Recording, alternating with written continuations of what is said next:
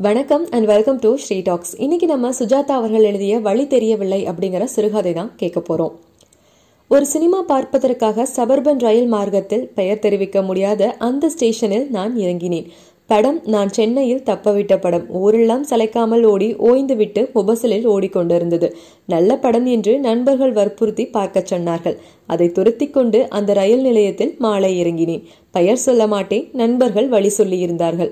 லைனோட நட லெவல் கிராசிங்ல சாக்கடையை தாண்டு பஞ்சாயத்து அலுவலகத்துல திரும்பி நேரா நட கடை தெருவெல்லாம் தாண்டினால் ஒரு சென்ட் கம்பெனி வரும். வாசனை அடிக்கும். அங்கு இடது பக்கம் திரும்பி கல்லெறிகிற தூரம் நடந்தால் நெல் வயல் வரும். அதற்கு முன் கொட்டகை தென்பட்டுவிடும் என்று. கொட்டகையும் தென்பட்டது. தென்னங்கீற்று சிங்கிள் ப்ரொஜெக்டர் சோடா கலர் கை முறுக்கு கொட்டகை. டிக்கெட் வாங்கி உள்ளே போய் உட்கார்ந்தேன். ஒரு நாய் காலடியில் ஓடியது. கொசு காதடியில் பாடியது. காஞ்சனா ஈஸி மீன் கலரில் சிரி ஆனால் இந்த கதை அந்த சினிமாவை பற்றியது அல்லவே. சினிமா பார்த்துவிட்டு நான் ஸ்டேஷனுக்கு திரும்பிய போது எனக்கு ஏற்பட்ட வினோத அனுபவத்தை பற்றியது. படம் சற்று நீளமான படம். முடிந்து திரும்பும்போது எனக்கு நல்ல பசி. கடைசி ரயிலை தவறவிட போகிறேனே என்கிற கவலை. மாம்பழத்துக்கு போய் சப்பாத்தி சாப்பிட்டு கொள்ளலாம் என்று வேகமாக நடந்தேன். வந்த வழி ஞாபகம் இருந்தது. அப்படித்தான் நினைத்து கொண்டு இருந்தேன். இரவின் இருள் காரணமோ அந்த தெருவின் பின்னல் காரணமோ வழி தவறிவிட்டேன். போகிறேன் போகிறேன் ஸ்டேஷனையே காணும். நான் கவலைப்பட ஆரம்பித்தேன். ஏதோ ஒரு கடைத்தெருவுக்கு வந்துவிட்டேன். அது நான் மாலையில் நடந்த கடைத்தெருவு போல இல்லை. அப்போதுதான் நான் தனியாக இலக்கில்லாமல் நடந்து கொண்டு இருப்பதை உணர்ந்தேன். கடைகள் மூடியிருந்தன ஹோட்டல்களில் நாற்காலிகள் மேஜை மேல் கவிழ்த்திருந்தன. வெளியே பலர் தூங்கிக் கொண்டு இருந்தார்கள். வழி கேட்பதற்கு எங்கும் தென்படவில்லை. தனியாக வந்தது தப்பு. என் நடை தயங்கியது சற்று வியர்த்தது. நல்ல வேளை எதிரில் ஒரு சைக்கிள் ரிக்ஷாக்காரன் தென்பட்டான். அவன் தூரத்திலிருந்து சாலையின் சரிவில் இயல்பாக பெடல் செய்யாமல் ஒரு சினிமா பாட்டு பாடிக்கொண்டு வருவது தெரிந்தது. அவனை நிறுத்தி ஸ்டேஷனுக்கு வழி கேட்டேன். ரிக்ஷாவையும் பாட்டையும் நிறுத்தினான். ஸ்டேஷன்கா என்றான் ஆச்சரியத்துடன். தெருவிளக்கின் மெல்லிய வெளிச்சத்தில் என்னை பூராவும் பார்த்தான். அவன் பார்த்த பார்வையை என்னால் இனம் கண்டுகொள்ள முடியவில்லை. ஸ்டேஷனுக்கு போறதுக்கு இங்க வந்தியா? என்றான். ஏன்? வழி தப்பா? வழி எது? என்றேன். நேரா போ லெஃப்ட் ஓடி. ஆனா உனக்கு ஜாஸ்தி டைம் இல்லையே. மணி இப்ப என்ன? சொன்னேன். கடைசி வண்டி போயிடுமே உன்னால நடந்து போக முடியாது. வா நான் குறுக்கு வழியில போறேன். ஏறு பன்னெண்டனா கொடு ஒரு மிதியம் மிதிக்கிறேன் என்றான். பன்னெண்டனா என்ன பனிரெண்டு ரூபாய் கொடுத்து தயாராக ஏறிக்கொண்டேன். அவன் மிதித்தான். சைக்கிள் ரிக்ஷாவை ஒடித்து திருப்பி நான் எந்த வழியாக வந்தேனோ அந்த வழியாக செலுத்தினான். எனக்கு சந்தேகம் ஏற்பட்டது. இப்படியா போகணும் என்றேன். ஆ ஆ என்றான்.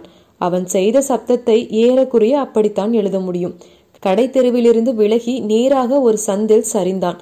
சந்தில் இருட்டாக இருந்தது. தன் சினிமா பாட்டை தொடங்கினான். மெட்டு மட்டும்தான் வார்த்தைகளுக்கு பதில் தந்தானே தானே. பாட்டை நிறுத்திவிட்டான். கேட்டான் அவசரமா போகணுமா? ஆமாம் என்றேன். ஏன்? இல்லை சும்மா கேட்டேன். மறுபடி தந்தானே தானே. என் பயம் சற்று அதிகமாகிறது. ரிக்ஷா சென்று கொண்டிருந்தது. மறுபடி ஒரு சந்தில் ஒடிந்தது.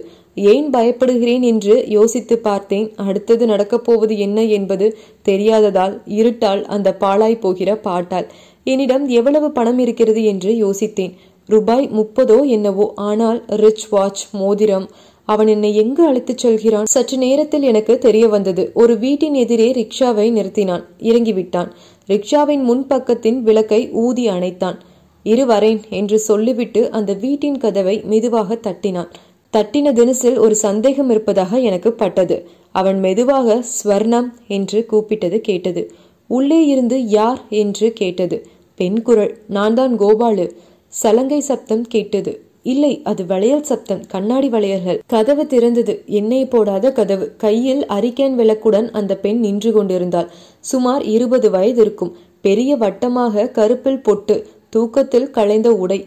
வந்துட்டியா? நான் ரொம்ப என்னை பார்த்து விட்டாள் அவள் குரலை உடனே தாழ்த்தி கொண்டாள் என்னவோ அவனை கேட்டாள். கதவு பாதி திறந்திருந்தது.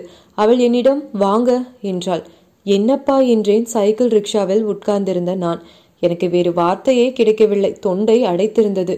சும்மா போ அட என்றான். அந்த ரிக்ஷாவில் நான் ஏறிக்கொண்டதிலிருந்து நடந்த சம்பவங்கள் எல்லாவற்றிலும் ஏன் அதற்கு முன் நான் சினிமா பார்க்க தனியாக வந்ததில் கூட ஏதோ ஒரு தவிர்க்க முடியாத தன்மை இருந்ததாக எனக்கு பட்டது. என்னதான் நடக்கப் போகிறது? பார்த்து விடலாமே என்று நான் துணிந்திருக்கலாம்.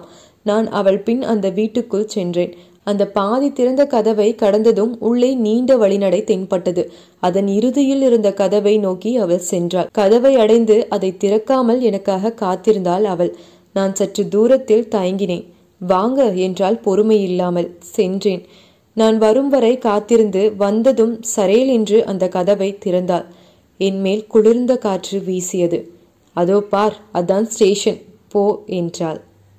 இத்துடன் இந்த கதை முடிவடைந்தது. இந்த கதை உங்களுக்கு பிடிச்சிருக்கும் அப்படின்னு நினைக்கிறேன். அடுத்த கதையில் நம்ம சந்திக்கலாம். அதுவரை நன்றி வணக்கம்.